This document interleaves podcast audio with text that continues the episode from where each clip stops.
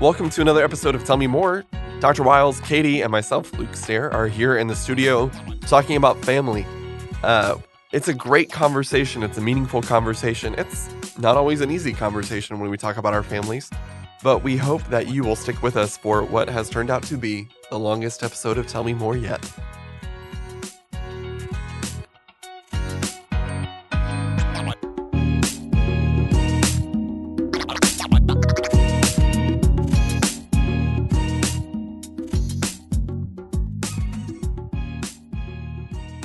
Okay, welcome to this week's Tell Me More. Uh, I'm excited to be in here, one, because I like these people I'm with, Luke and Dr. Wiles. We do have fun. We do have fun. And I'm excited because we just ended a very good sermon series with Easter, the Easter season, Lent, really, around here. And Dr. Wiles, uh, I really enjoyed walking through John with you. Let me just say that.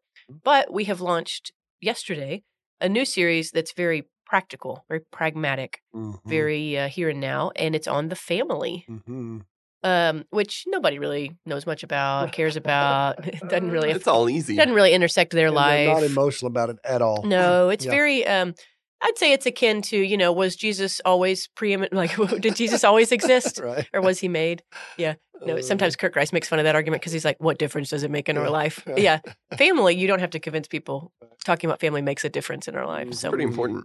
and Mhm. well, uh, with that, I thought before we get into the sermon and the text and that, Mhm. um, we're all part of families. Mhm. And I know most people that listen to this, most people that listen to this, we know. We can Mhm. see their faces. They talk to us on Sunday mornings, right. but not everybody. And even if they know us, let's not assume that they know everything about just our own little nuclear families. And so I thought Mhm. before we go any further, we'll probably be referencing our family. So why don't Mhm. we just introduce our families to Mhm. these people, if y'all will? Does that Mhm. sound okay? Yes. Yeah. Please. Good. So, Luke, you want to go first? When you, when I say tell me about your family, who would you? What does that make you think of? Like, who would you introduce us to? I mean, I would have to start with my wife.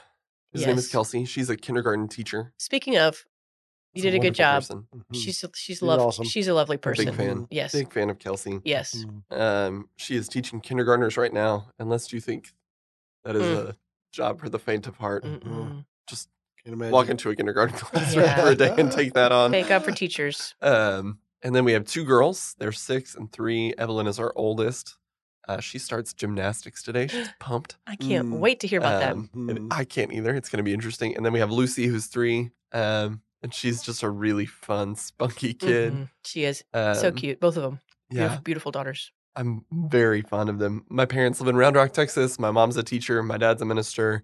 And then I have one brother. Yes, we're even talking about our parents. I love it. I really well, do. Well, you know, I think No, because have we're, if we're going to talk about our families, Mhm. what you what were you raised in and born into, Mhm. and then what are you now creating for yourself? That's that's very relevant. Yeah, I love it. Yeah. And then I have a brother who is married. They live in Florida. They have two kids. They're a lot of fun. We don't get to see them Yeah. as much as Yeah, we would like, but we talk on the phone and FaceTime a lot. Mhm. I'm very thankful for FaceTime. So, Yeah, and I see you a lot at our church with your uh, Kelsey's sister yeah. and her new so family. my wife's sister lives in South Texas. They come up periodically. And then my mother in law lives in northern yeah, I get to see them a lot So too. my wife and I are both natives of the Oz. Well, I'm not a native of the Ozarks, but that's where I grew up. I'm a native of St. Louis. So Mm, there you go. Okay, that's see. I feel like if I'm listening, I know you better, yeah, that's Just- why I don't sound like I'm from and it's Texas. fascinating. But it, you feel like uh, truly known. People feel like they know you by knowing your family relationships. Isn't that interesting? I Yeah. mean, just like the bigger picture of who you are at an identity level. Anyway, it's interesting. Mhm. Okay, Pastor. Well, thank you. Yeah. Uh, I uh, I would say I'm the youngest child in my family. Um, my parents are from Georgia, a little town called Griffin outside Atlanta, and um, they were um, both parts of big families and both the youngest in their families. My mom was the ninth baby born in her family. My dad was the thirteenth, and uh, they got married when they were Wow, teenagers. I'm just that just hit me. just processing Yeah, that. That's right. a lot of babies. It is. My my Mhm. grandmother, Granny Wiles, as she was known, she was dead before I was born, but she didn't have twins or triplets though. So she had, and all the children are two years apart. So for 26 years, every Yeah, other year she had a baby. math. Yeah, so she had 13, God bless her. and uh, Daddy was the last one. Mm. Um, she was 48 when Daddy was born. So, Wow. Wow. um, so but my parents. I'm just taking all that in. Give me a minute. Give me a half step. Okay, I'm back. So they, uh, when the war broke out, World War II, Daddy was blind in one eye, and so he couldn't he couldn't serve in the military. Mm. And they were working in a they were um, worked at a cotton mill in in Griffin. Well, a plea went out from Birmingham, where U.S. Steel had gotten established, and asking for men who were unable to go fight to come and work because we were building ships and planes and Yeah, tanks, steel. and we needed sheet metal and you know all that. So my mom and dad moved to Birmingham to help with the war effort Hmm. in uh, 1942. And so they made a home there, and that's where we were all reared. I have an, an older sister and two older brothers. My sister's dead now, but my two brothers are uh, older than I am, but we're very close. Talk all the time, most every Mhm. week, sometimes every day, depending on what's going on in the sports world or the religious world. You know, They're ministers Uh, too. they are. Oh. My oldest brother was a pastor for many, many years, retired, and now he's pastoring again in his retirement age. Mhm. My brother Tommy has been a bivocational pastor for many years, and so he's not pastoring right now, but he was into the IT world. Lives in Virginia, Mhm. and my brother Emerson lives in South Carolina. And uh, and then Cindy and I met in college, although we were um, we were born in the same hospital. We were delivered by the same doctor, and we were in the nursery together. I had no idea. for three days, Isn't that wild? and uh, then we met So in are y'all college. that y'all are that close in birth date? Yes, she's three days older than I am, Now that I'm not sure I knew about. I knew all those facts, but I hadn't put them together. Yeah. Yeah. and so uh, that wild? yep. Yeah, just meant to be. just marriage made in heaven. And um, we met in college, and uh, but I knew I'd seen her before I could tell. You know, Mhm. there was something about her. Uh, And you had seen her in the nursery. for three days. She made that much of an impression. That's exactly right. right. And uh, but her dad was an airplane pilot, so they they moved some, and my parents stayed there in Birmingham. But we met in college and uh, became really just really good friends. We both were on um, medical tracks. Cindy was preparing for physical therapy school. I was preparing for medical school, and when we got engaged, um, she had been accepted, I guess, in PT school, and I was getting ready for the MCAT and all that. Decided God had called us to ministry, so we left all that and came to Fort Worth, went to seminary, and so we've done this all these years, and uh, we uh, we have two children who are grown, and uh, they live here in Arlington, Hannah and Josiah, and we have five grandchildren now, so Mm. which we are very excited about. We love these grandkids. It's a big part of your life. I highly right now. recommend them. Should have had them first, is what I usually say, and. Uh, but uh, they're a lot of fun. but uh, we love our kids, love our family, and my mom and dad. Some of the people in our church remember them because when we moved here, my parents lived with us. They lived with us for about twenty years, Mhm. mother and daddy, Mhm. and um, but they've they've both died now, and so um, so we've had that multi generational family. I showed that clip. Yeah, you had the Walton experience. Yeah. My kids would recognize that as normal. They're used to my grand, my Mhm. dad sitting at the table, Mm. waxing eloquent about whatever the topic Mhm. was. And your your grandkids, although you don't live together, Yeah. they're having a multi generational experience as they well. are. We still have a lot of family meals we do. weekly. and- We we eat. Uh, Cindy cooks lunch every Sunday, and so it's a standing invitation. So the the kids and grandkids they eat pretty much our house every Sunday, and Sweet. so um and then usually uh one day during the week. So Mm. Yeah. so we're we're family oriented for sure. It's a good it. thing to be. Mm-hmm. I think so. I think we will talk about that in a bit about how Mhm. proven it is that being family oriented is healthy for Mm-hmm. you, and maybe God even made it that way. Okay, I'll, I'll go quickly. Um, my nuclear family, uh, my parents, um, my dad was a banker, my mom was a dental hygienist. Uh, This is one thing about my parents that I love, and I take with me into ministry life because they weren't ministers, although uh, active in their church. My parents were excellent in their careers, but left it at work and pretty much got off at five every day and then were very involved parents and it was very cool because i i realize now that that's not always the case but they were at every event um anyway but never really brought home work didn't really have like a home office they were locked up in all the time just competent in their fields left it at home really good parents back at work on monday which for a minister for me being a minister that's really helpful model for me to have boundaries because you know that's not the case with us so anyway um, they're retired now and living the best grandparent life that they can. I think they're very happy in this age. But um, and then my nuclear my nuclear family is my husband Ryan. We met at Truett Seminary, and You also married well. oh, thank you. Yeah, I am reminded of that in this very interesting season of triplet parenting that I married well. and made a good choice there. Um, thank you, God. So I'm married to Ryan, and we've been married for it'll be four years in a couple Wow. weeks, which feels like in some ways um, that's gone very quickly, and in some ways we've been married 20 years. You know, we're just settled in. But COVID did that too. We got married pre. We got we were married 10 months when the pandemic hit, so that just slows down time and Right. all that. So Yes. um, yes, but I am married to Ryan. He's a minister as well. He's delightful. He's um, I think we complement each other extremely well. He's a good dude. And then now we have three children that are the exact same age.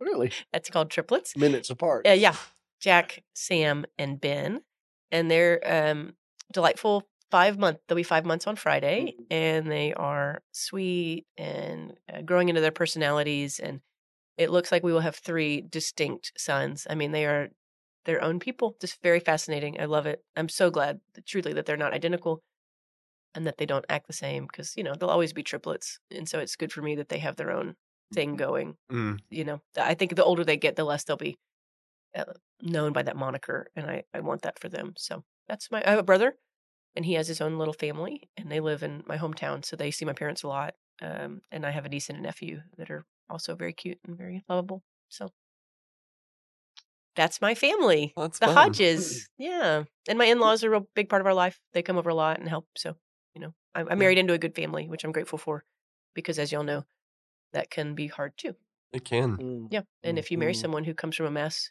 Mhm. You have to Mhm. work on families, you know, what you and what you bring into your own marriage and what Mhm. they bring can be really hard. So I'm, I am thankful for.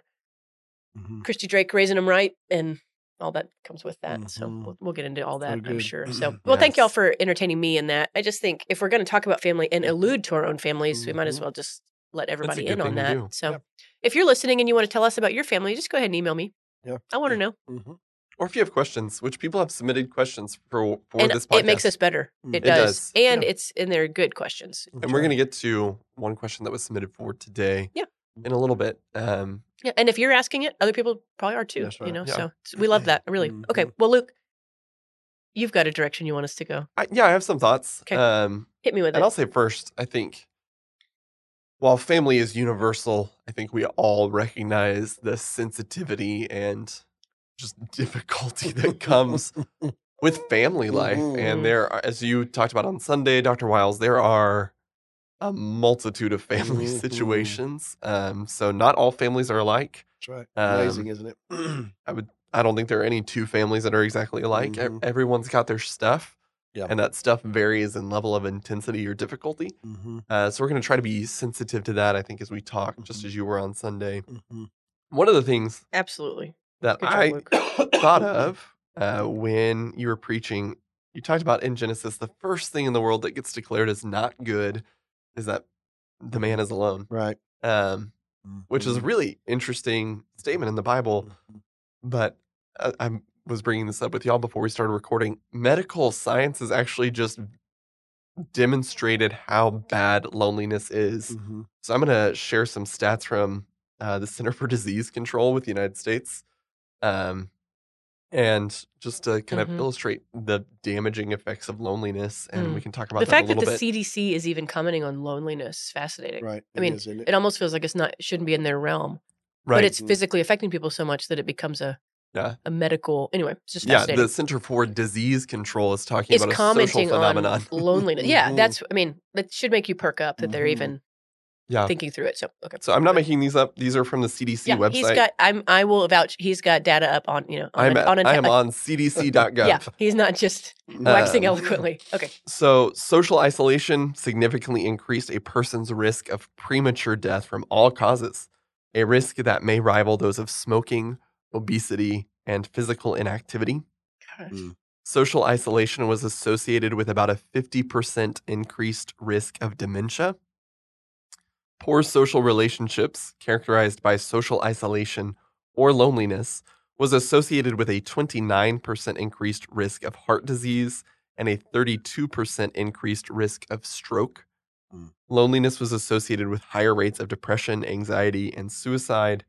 and loneliness among heart failure patients was associated with a nearly four times increased risk of death, 68% risk in- increased risk of hospitalization, and a 57% increased risk of emergency department visits. Luke. I mean, literally, Staggering. Mm-hmm. it's killing people. Mm-hmm. It's obviously not good. Right. And it's, I, I think this is, I'll do Science it. just verified. I'm gonna do it. Genesis I'm gonna do it, taught us. Dennis Wiles stating the obvious, but it makes it so glaringly obvious that we are more than just physical beings. Right. Because if we were just if we just needed to eat right and exercise Mhm. and get enough sleep, or you know what I mean, all the Mhm. basics of maintaining a physical Mhm. health, Mhm. then lo- something like an abstract thought of loneliness would not play in at all. Yeah. It's just so obvious that we're made for so much more than just like keeping our bodies alive. Yeah. There's something deeply spiritual about this social dimension of our lives. So talking about family is not just a sociological exploration. Yeah. It's there's something deeply spiritual here about us. for. Yeah. And you're and you're Mm. not born alone. No. No one in the history of the world, Right. When you're born into a family.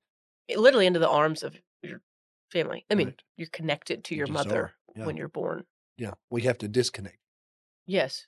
I mean, and then just put you right back in the arms That's right. and and then reconnect you to, for life That's i right. mean That's it's just how it works. yes it's the way God designed. It's a beautiful thing. It and, is. Uh, but you know, I guess you could say you could be alone without being lonely, which I think is true. But most healthy people that are alone, they may have m- moments and uh, I guess you know where they're alone, live by themselves or whatever. Mhm. you don't mean single That's because I that's a totally different It's thing When you're you You're can not be in a crowded home and be alone, you know, and you could be, lonely. single and That's not right. alone That's what I mean. So to me, it's right. different Yeah. than saying, "Well, I, I live alone." Well, that's not what we're talking about. We're talking about people who are just cut off lonely from any contact of Yeah. real relationships. And when that loneliness sets in, Mhm. it's devastating. Like you just said, it's a, it's almost epidemic. You know, when you hear those statistics, um, and it's just to me reminds me that family settings are incredibly important because that's where those core relationships are forged. That's how you learn how to do it. You know, so yeah. Mm. One of the we have a I'm gonna do my shameless plug really fast. We have a group for dads of young kids that meets on Zoom at 9 p.m. If you're interested, email us. ooh say that again okay Dads of young kids. It's called Dudes Being Dads. love it It's at 9 p.m. on Zoom. So if you have young kids, we're meeting together, but we're reading a book called Habits of the Household. Mhm. And the author talks about how our families are these little schools of love. Hmm. So they're the places, As our in- families learning like we're learning are the places we learn love. It's I where love we learn that. how to love God and love our neighbors. We No. do that as we fight with our siblings and, Mhm. and try to identify ourselves as distinct from our parents, all those Mhm. things. Mhm. Yeah. We learn that in I our love that. family. i like So that That's been a line that's been in my head lately. little schools of love I like it. Hmm a little Hodges School of Love. One five one one Juanita Drive. Every day. Kyle, you, you may want to edit that address out. Oh, I feel like the whole church knows where we live. I was about to say, we've all been there, haven't we? It's okay. I'll tell you the code to the door too if you want to come wash a bottle or something. No. Oh, Well. Pastor, what I mean, when you you've been studying this, you've been reading Mhm. up. Obviously, Mhm. this kind of got crafted with you and God. Mhm. What what sticks out to you? What would you want to talk more about? Well, I, I think the beginning of the conversation is what I tried to share Sunday morning that Mhm. this all is God's idea in the first place. That that's why I think family is it's a universal phenomenon. I mean, everywhere you go in the world, there are families, and uh, you know, every time we go to Africa, we do a lot of work in West Africa, and we've been all over West Africa. Um, it's fascinating to me that whenever you meet someone in almost every West African cultural setting, the first part of any conversation is about your family. They Mhm. don't rarely do they ask you what you do. Hmm. They're more interested in who you are, and who you are is defined by your family. Yeah. Who's your So da- who's your dad? Who are you related to? Do you have children? How are your children? Where are your children? How old are your children? You know, um, and so they're very interested. That that's the context for them to even have a conversation with you. You know, and um, and I think it it is a it defines us, and and I believe that's the way the Lord intended it. He he designed us to be born into families, and that's why families are so important. I realize it's some can be a controversial conversation because when you start talking about your family, it just strikes right at the heart of who you are. And for some people, it can be a painful conversation because Mhm. their families have, have been very dysfunctional and have made it difficult on them.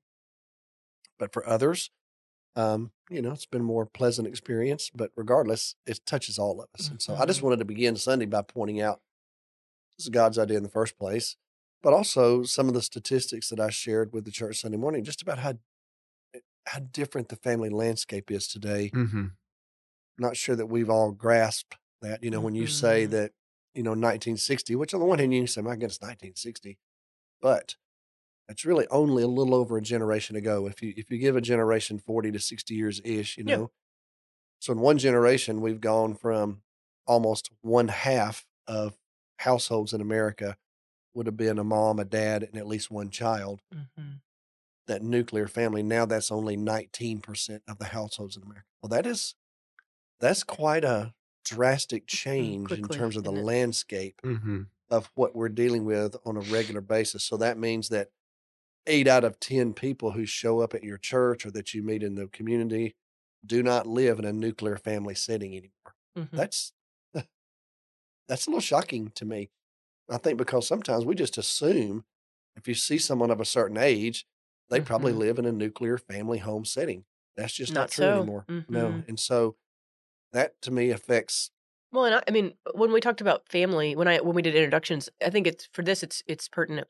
I, I got married at 33 Mhm. as a, so I lived a life as a single right. adult for Mhm. quite some time. You know, Mhm. I mean, I lived by myself, uh, alone but not lonely, Right. for years and years. I mean, Mhm. really. And so, and I think my experience is not.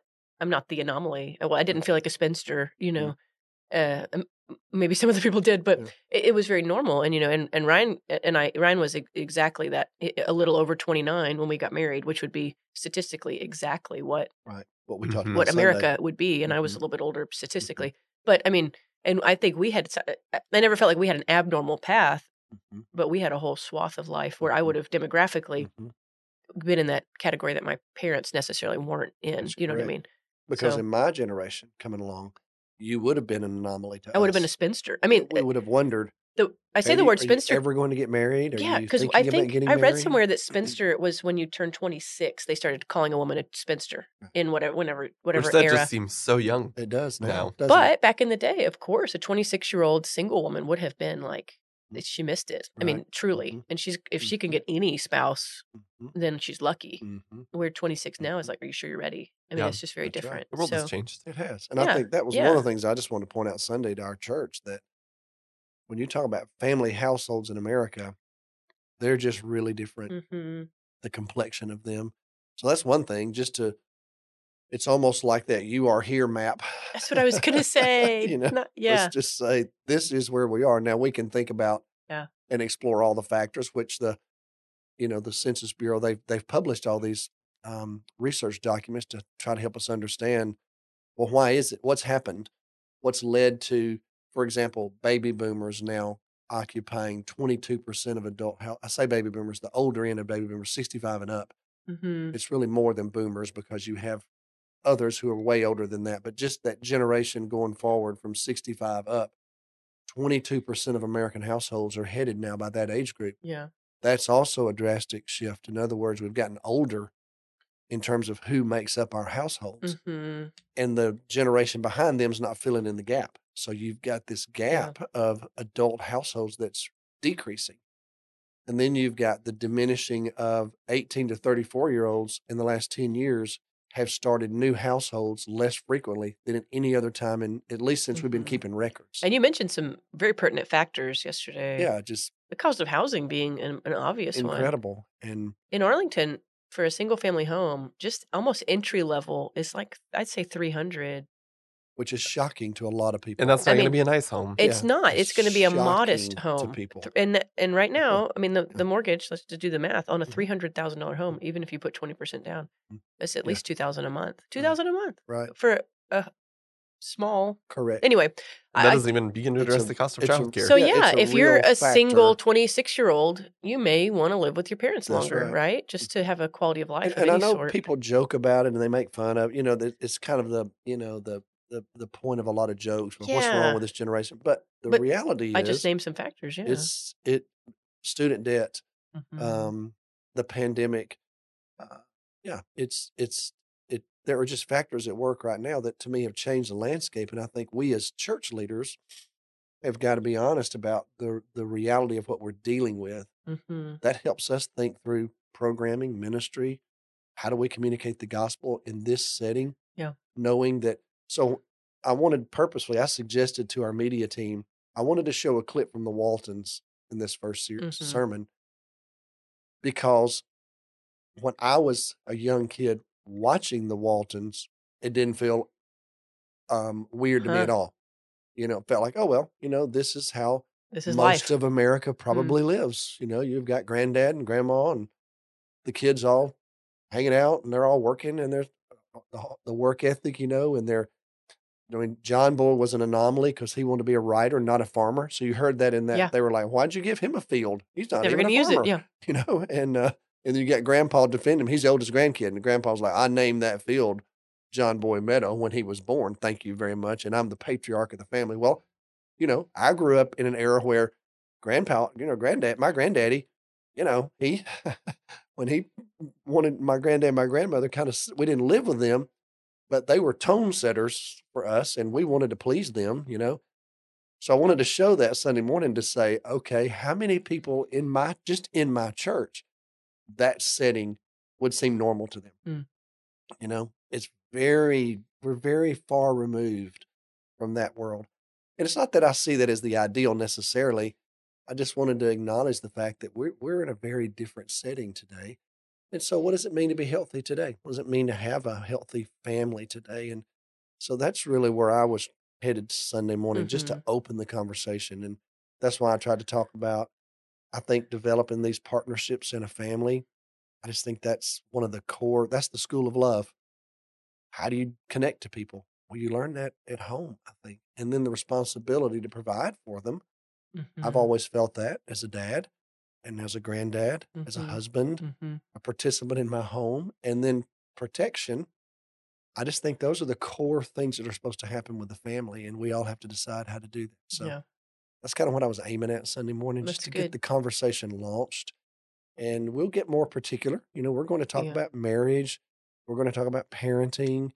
We're going to talk about, um, you know, just how do you navigate the stresses that we experience in our families' lives. Mhm. So, um, and again, it's not going to be a how-to series. That's not really what this is. It's more of an acknowledgement of of just the reality of it all, and what what can we find from the scripture to give us some ideas how to creatively take them and place them in our own home setting. It's good.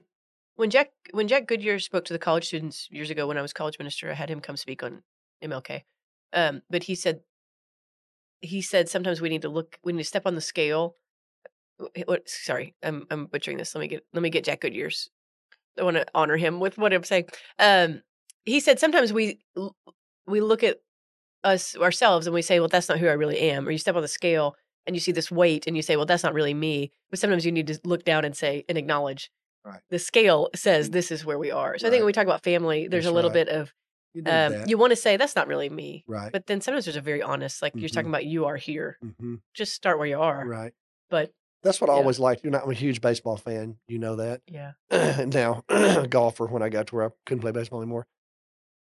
But you think about when a batter walks up to the plate in baseball, hmm all of a sudden on the screen it'll say, you know, Dennis Wiles is batting 285 yeah, all your statistics. and has this many strikeouts. And so you could go up there and go, "Hey y'all, that's really not. I want y'all to know I'm better than that." hmm Okay, but But that's pretty honest look. And? Yeah. this is actually Yes, the record. that's what Jack Goodyear was trying to say.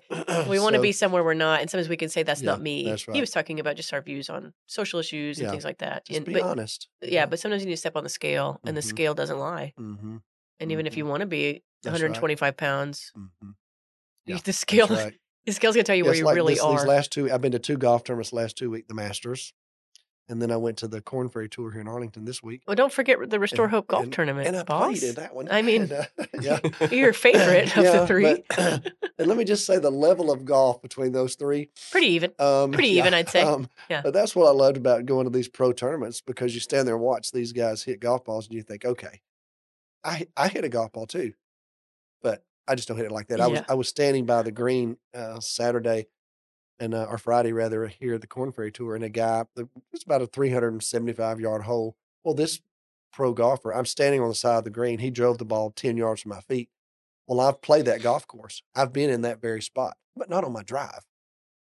I don't drive the ball 375 yards. I mean, my second shot where I missed the green, I might be there. So Yeah. I'm just standing there. He comes walking up with his caddy and just says, "How you doing?" I said, "Fine. How are you?" He said, "Good." And I said, "You know, I've been right there before." And he laughed. He said, "Really?" I said, "Yeah, but not on Not in one hit. drive. okay, I'm not quite used to that. Okay, Yeah. Well, that's a reality check. You know, I'm never going to be there in my drive. Yeah. And he just winked at me and went on and hit his ball up on the green, putted in a birdie, and walked to the next hole. And I thought, and that, and that's how you do it. Yeah. That's Yeah. not how I do it. Yeah. But that's a, it's So, done.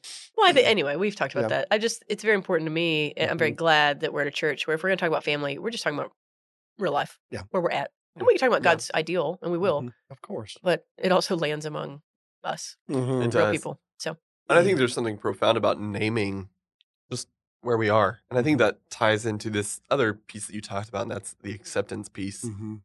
And so mhm. I think we need to probably dive how deeper into we? acceptance. Mhm. because I think you're right, Luke and Dr. Wiles. Um, it it- the family. I mean, you said the family is a, a primary place of acceptance where you learn acceptance. Mhm. But when we say acceptance, I think some people can um, Mm. can bow up a little bit, or or genuinely just ask, like, what does that mean? Because you, you also talked about protecting, and Mhm. so sometimes, I mean, here's a scenario. Sometimes accepting your crazy uncle also means you're putting your kids at risk or something like that, you Mhm. know. And so uh, where those things can be in balance with each other, Mhm. tension with each other, and also people do things that we don't accept. I Mhm. mean, theologically, Right. practically. So where, right. when those come up against each other, how do you, what do you do? There are things your family does that you can't accept. Yet you want your family to be a place of acceptance. Mhm.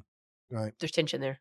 Yeah, and I, you know, I didn't really elaborate too much on it Sunday morning. Good thing we have a podcast for yeah, that. that's right. And uh, but we're, we're You going can to tell talk, us more about that. We'll Tell talk me a little bit more more about about, acceptance. as well uh, in the on and further into this series. Mm. But I would say that I'll stand by what I said Sunday morning. I think the greatest gift that you give a human being is that is acceptance. Mm. So when a when you're a parent and a child's born into your home, the the the gift that you offer that child is more than love. I believe you accept that child, which means you embrace that child for who they are, their identity. You just said you've got three little ones. Okay, they're triplets. They are. Now they're not identical. Okay, Praise that's God. what you told us. Thank God. And um, but they're very similar. They've got a lot of similar DNA. They, I mean, in other words, they're they're they're brothers. Oh, yeah. However, I've grown up. I grew up with a, with at least one set of triplets. Hard to tell apart physically, but not in other ways. Mhm. Okay, and uh, it was kind of fun. They were older than me, and they played baseball with one of my brothers. And when we saw them in uniform, we knew who each one of them was because we knew what each one of them could do. Mm. You know, one of them was a really good pitcher. The other two were terrible pitchers. And so we we immediately recognized their individuality. So what I would say is, what I mean by acceptance is you accept the individual for who they are, and you form a deep bond of connection with them Mhm. based upon your acceptance, not upon their performance. Hmm. Because there's a difference Mhm. you know for example i um um uh, i really really like um bo jackson okay because to me he's the greatest running back in the history of college football and he just so happened to play for auburn Mm. Mm. but i don't know him You're as a biased. person a little bit biased. yeah there. i don't know him as a person but i tell you this i accept him because of his performance and i cheered for him and i loved him because of what he could do Mhm. not because of who he was i know no i have nothing to do with who he is Mhm. Yeah. and But so you, if- you know him also in a paradigm where performance is key. That's I mean, that's what It's, has it's the main thing. you make or is. break that team, that That's little right. family That's by exactly performance, right. right? So a family's not a team. Right. So if so, for example, if I'm if I'm managing a baseball team, and I really like Luke, and Luke is a good guy, and I appreciate Luke, but if I have Luke playing shortstop, and let's say Luke can't catch a ground ball, then We don't have to well, make that okay. hypothetical. I'm a horrible baseball player. Well, guess what? Then Yeah. you're not going to play shortstop for me. Yeah. You know, you, you just can't perform. So guess Yeah. what? You're out. And a base because a baseball team isn't about acceptance. That's right. So, but a family, to me, is different. Mhm. You accept these individuals for who they are, and you form the deep connectivity when they're young. Mhm. And that's really what I was trying to talk about Sunday morning as parents, as siblings. The acceptance bond begins on day one. You just accept that child and you communicate that acceptance. You communicate the affirmation of who that child is as they continue to grow. Now, what I didn't mean Sunday morning, and we'll elaborate more on this, there will be times, though, when the behavior is unacceptable. Now, when they're young, your responsibility as parents is to help correct that. Don't touch that stove. If you touch that stove when it's hot, you're going to get hurt. I say so. If you if you're a kid and you're reaching up to the top of the stove, and I'm your dad, I'm gonna pop your hand. I'm gonna let you know this right here is painful, but it's nowhere near what it would be like if you grabbed a hold of that stove. Okay Mhm. m- m- my little girl one time ran out across the street because she was chasing a cat. Okay.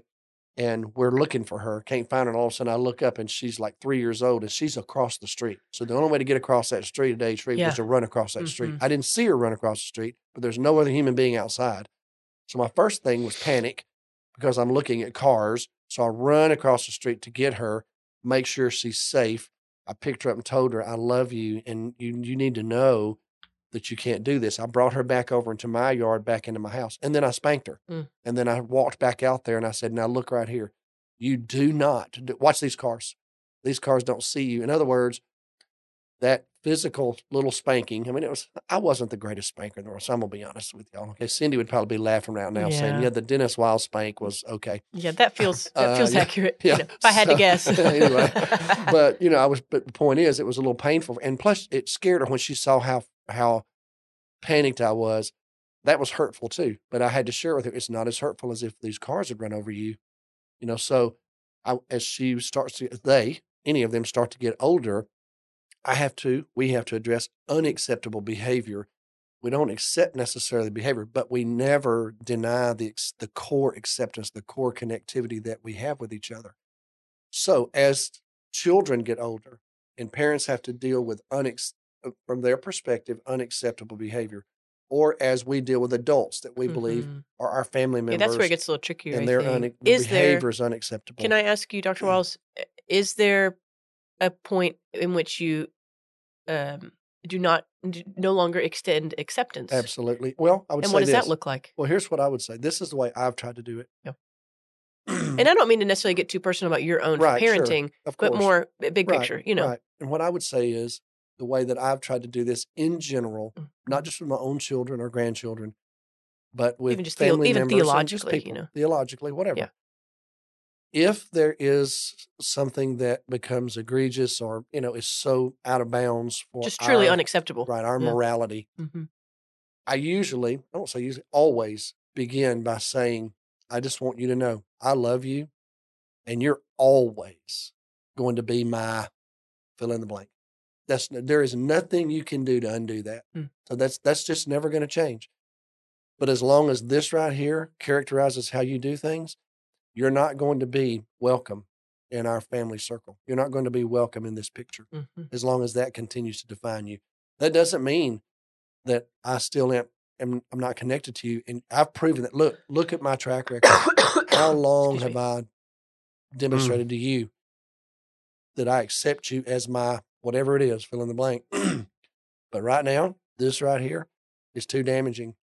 So I'm still accepting them, in my opinion, as a person, but I'm not accepting their behavior. And I and I do it sometimes out of protection, either for them, for me, for my family. Family, so yeah. for example, I had a young man that I worked with years ago, and um, and unfortunately, he turned out to be a rapist. Mm. Now, obviously, that is morally reprehensible. Okay, it is uh, something that I just have complete disdain for. I didn't I didn't know his whole backstory, didn't know anything about him, but as I got to know him, trying to minister to him and be a part of his life, well, eventually he gets arrested. Several things happen to him, and finally, you know, he attempts one. Uh, um, uh, uh, he attempts to rape a young lady, and he's reached that point in the state of Texas to where you're done. You know, Mm. you you you're going to spend the rest of your life in prison. And um, and so he asked me to actually testify at his trial. So I went. And um, and so I I did. I testified. And this judge sat there and listened as these lawyers asked me questions. You know, what do you think about this guy? Do you think this guy's redeemable? Well, my answer to that was, why would you ask a pastor if a person's redeemable? Everybody's redeemable. Mhm. So, of course, well, that led this attorney to say, oh, so then you think he ought to go scot free? I said, that's not, that isn't what you asked me, Mhm. You know? And he said, well, you need to answer my question. So I, I finally, I got really frustrated and I looked at the judge and I said, I'm sorry, judge, can I just tell you something?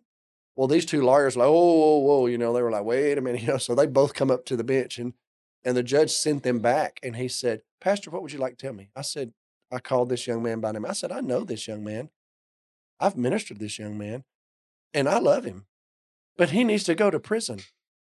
He can't do this. That lawyer must have been Uh, yeah. very disappointed in that. Oh, I just said, you can't, Yeah. he's proven. And I said, and I told him, I said, Judge, and I looked right at the young man. And I said, I've already told you this. And he nodded. I said, Have I not said this to you? And he said, Yes, Pastor, you did. I said, You need to go to prison. I'm sorry, but hopefully we can find you a life there that's safe and somewhat productive somehow. But you've proven you can't live out here with us. And so that I'm totally against it. Mhm. And judge, I'm telling you, I think this man needs to go to prison. So I'm sorry. I don't know what the decorum is in a courtroom, but I don't like being twisted around by these lawyers. Mhm. And the judge sat there for a second. He said, I feel like a wind of fresh air has just blown into my courtroom. And, uh, well, and he sentenced this man to prison. Well, he knew, because I still saw him, he knew that I loved him, Mhm. but I'm not going to tolerate that kind of behavior. Does Yeah. that make sense? So well, I think it does make to sense. communicate the deep connection. and I think it's very valuable for us to talk about the nuance because we, you know, in our own relationships, Mhm. we have people we deeply love and want life with, Mhm. but sometimes there is something that keeps That's us from right. that. And I think in our world and our Christian um, friendships, we often err on the side of just uh, c- come on in Yeah, forgiveness. Right. It's okay. Don't Yeah, it's about it. okay. It's okay. And and I think it's good for uh, for us to hear from our pastor Mhm. and in a spiritual authority Mhm. that sometimes you just can't live life with people, and That's it's right. okay. That's right. And that doesn't mean even who they are in Christ, we still accept. Mhm. But practically, you don't Right. want them in your home. You can't live life with them. They've That's proven you can't live life with them, and that is okay. That's right. It's kind of like, you know, in John 8, story of the woman called, uh, caught in adultery. hmm Okay. Now that that particular text is not in our oldest Greek manuscripts, but it's in a number of Greek manuscripts. And so the story of Jesus Mhm. addressing this woman to me is is consistent enough and it was told enough to obviously it eventually was included in some of John's hmm gospels. Yeah, we can trust it as and I think that it is certainly consistent with who we know Jesus to be. But even in that story, if you remember, it's not like she got off scot free. Because I think people misunderstand that. yeah, we sometimes, man. focus on the let he who is without sin cast Yeah, the first cast stone. stone. That's certainly what we've taken from it. That's it. right. But he looked at her. But remember? Jesus, there are more words at Jesus' mouth. he Go and sin no more." And sin no more. In other words, Mm. to me, that was acceptance as a person, but not a behavior. Hmm. And so Jesus somehow was able to demonstrate acceptance without toleration.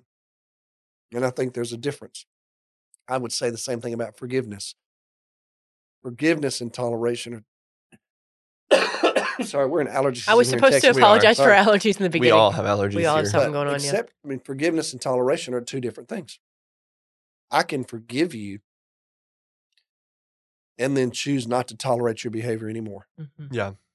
And so that's kind of connected. hmm But I guess what I wanted to Yeah. make sure that people understood for me Sunday morning, these babies that come into our homes, that's why I tried to point out the fact that little Mhm. Gideon, now he's getting more animated and more fun to be with. But I'm talking about as He's a cute. baby, you know, couldn't do anything. hmm but it but he's not there to perform for me that's not how he gains my love and affection he is my grandson i accept him day one for who he is and i'm going to do everything i can to be a part of his life as a grandfather and love him and bless him however just like any situation hopefully you know his life will be in line with with what we all believe and hope for and hope for the best um, but I would just say that's to me, he doesn't have to perform to gain my approval and my affection. You just get that because you're Mm. mine. That's the kind of acceptance I was talking about Sunday morning. hmm Hope that Yeah. makes sense. Yeah, I think think, it's a good nuance.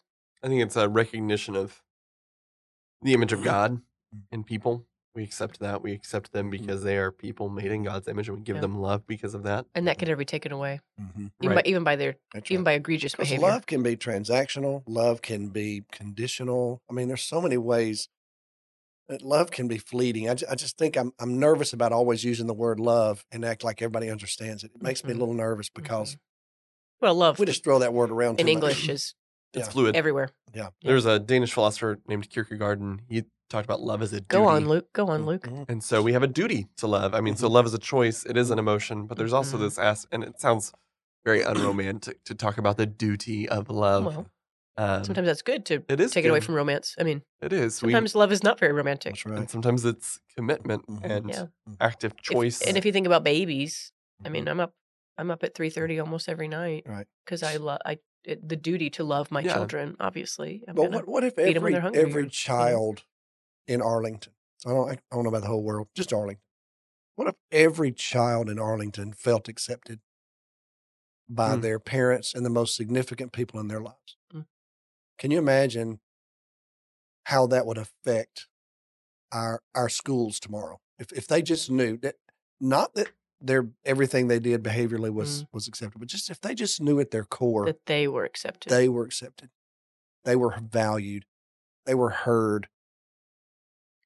What what a difference that would make, in my opinion, in in my city. Yeah. And so what I would say is, okay, what a mission! Let's do it. right. I can't do it for everybody. Let's but try. anybody's connected I like to Dennis Wiles, I'm just telling you right now, if if you're part of my family, my tribe, I'm gonna accept you. I just am because that's a powerful gift. And to me, that gives me the credibility to address unacceptable behavior. Yeah.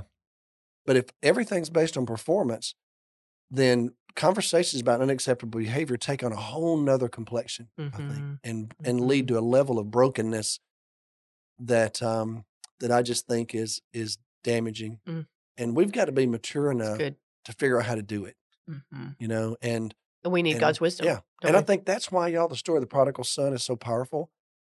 I remember when I was younger, when I was your age, Luke, as a dad, I just couldn't. I I'd hear all that. You know, I'm preaching. Everybody's telling me the prodigal son's the greatest story ever, and I'm thinking, well, Yeah. here's the deal. what about it? Why don't you go get your son?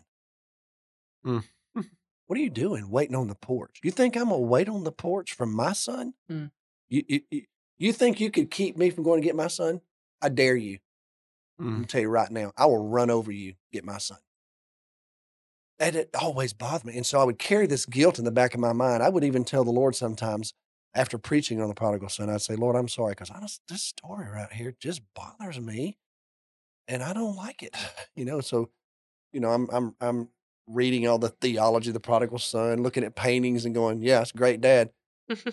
Tell you right now, that story turned out really different. If Dennis Wiles was in the well, guess what I learned?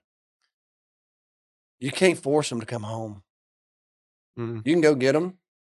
They'll just leave again. hmm I had to learn though, but if they know deep down, if they know deep down, right at the very core who they are, they're accepted. At some point, what you got to hope for is they're going to want to come home. Mm.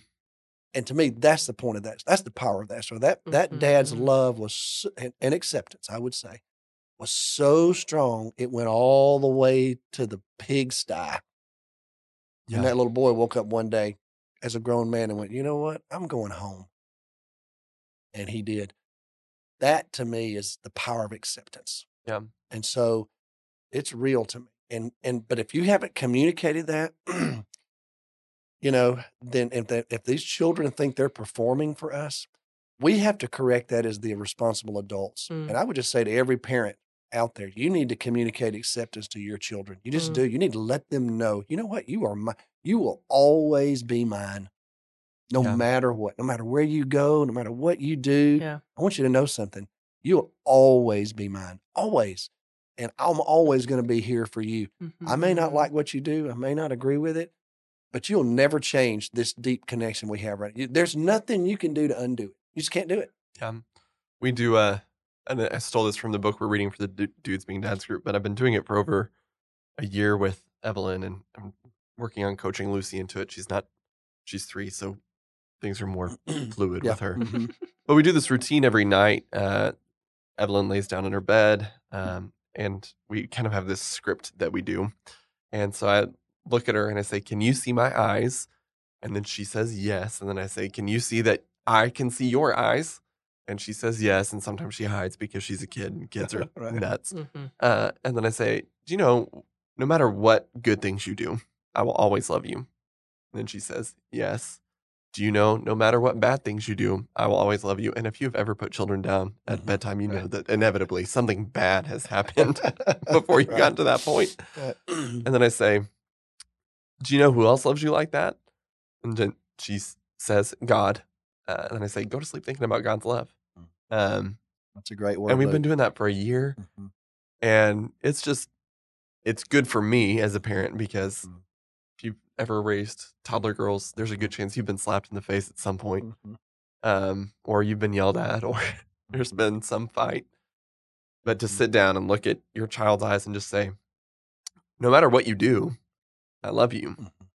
and the fact that our love as parents is supposed to teach our kids what god's love is like has been a good lesson for me when i get mad at my kids Mhm. because inevitably, inevitably i do i Yeah. got mad at them this Sure, morning of course, um, as you should. as I should. Mhm. Um, but to ground them in that love. But I think if you are not a parent Mhm. out there, you aren't married. I think every human being wakes up every morning looking Mhm. for acceptance. I agree. And we're hungry for it. I mean, That's I haven't been in ministry as long as you have, but people come into church every Sunday Mhm. just wanting to know that they're accepted and loved and valued And Mhm. seen. and Mhm. seen. Mhm. People want I think to part be of seen. acceptance is Yeah. being seen too. It is. Those videos you watch of like sometimes they'll show a little kid up in the choir and you can see he or she they're looking and when they see their parents they're like they're just they just respond Yeah. because they're being seen, they're being valued. hmm I mean just think about right now every wayward daughter or wayward son the power of a parent sitting down and looking that child in the eyes and saying, I want to tell you something. I hope you already know this, but if you don't, and I realize right now we're at odds, maybe we're estranged, but I just want you to know something. You're mine. You will always be mine. And there's just nothing you'll ever do to sever that tie. And I'm always going to care about you. I'm always going to be worried about you. I'm always going to be praying for you. I'm always going to be here for you because you know what? You're mine and I love you. And there's nothing you can do that'll ever change that. And if you think there is, you're just wrong. And I want you to know I'm looking at you right now telling you, you're mine. And I treasure who you are. I'm, I'm just saying, man, I just think it's powerful. Well, let me take a second. Um, I'm going to take a second. As you know, I'm very egalitarian, and I mean, I really am. Mhm. Uh, Ryan and I have a, what we consider uh, before God a very uh, equal relationship, Mhm. and we partner together in all areas of life, and that is how we do it. And we think that's biblically accurate, and Mhm. da, da, da, whatever. But I will say to y'all, as fathers, that what you're doing for your kids, it's irre- it's something about the dad.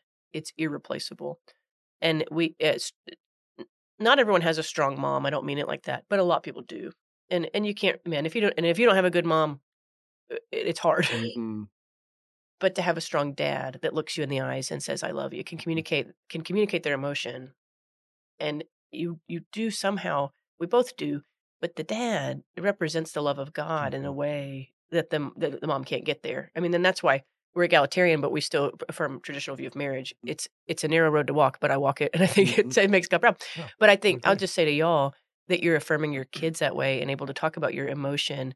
It it's forming your children in a way that is not normal right Mhm. now in our society, I agree. and it's very valuable. Mhm. And if you're listening as a male, I'll say, uh, one, if you're younger and have kids in the home, join the dad dudes being dads group We'd love to have you. because there's no greater gift you can give your kids than this. Period.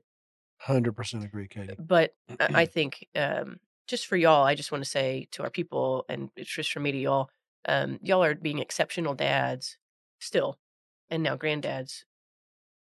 and it shapes your family in a way that the moms can't. And I say that as one who has a really high view mm. of my own leadership in my home. Do you know what I mean?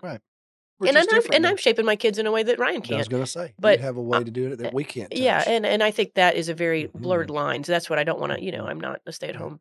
Eh, I, I really value my stay at home mom friends, but I think there's a, a wide swath where a woman can uh, be and exist in the world. There's a wide swath that a man can be and exist in the world.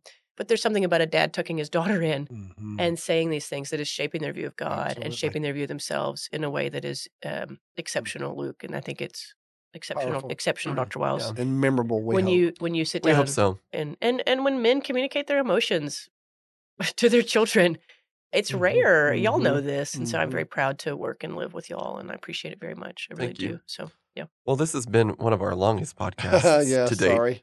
which I don't think is. I think we'll have a hard time not doing that Yeah. with this series. um, kyle could you go back and add some flair halfway through just to keep people entertained Um, no But if you're if you're still here, uh, my challenge to you would be parent or not.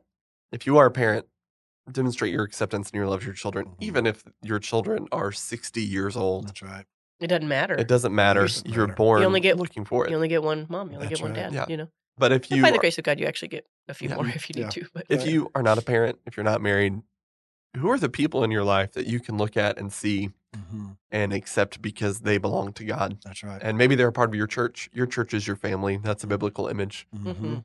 who can you accept in that family and show that acceptance to if you have a biological family or maybe not a biological family but you're together Yeah. show that acceptance show that love people need it yep and that can look like uh, pausing to look someone in the eyes calling them by name Mhm. I mean, there are small things you can do in the day, day to day, that make Mhm. people feel valued, seen, and accepted. So Amen. it's wonderful.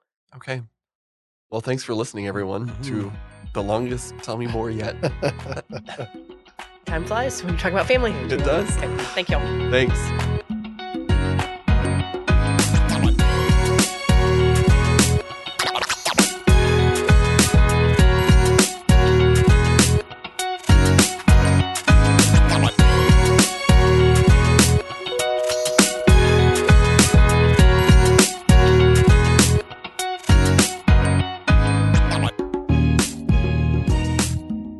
listening to the Tell Me More podcast today. You can subscribe to this podcast on your app of choice, or you can visit us at fbca.org to find out more information about the podcast and our church.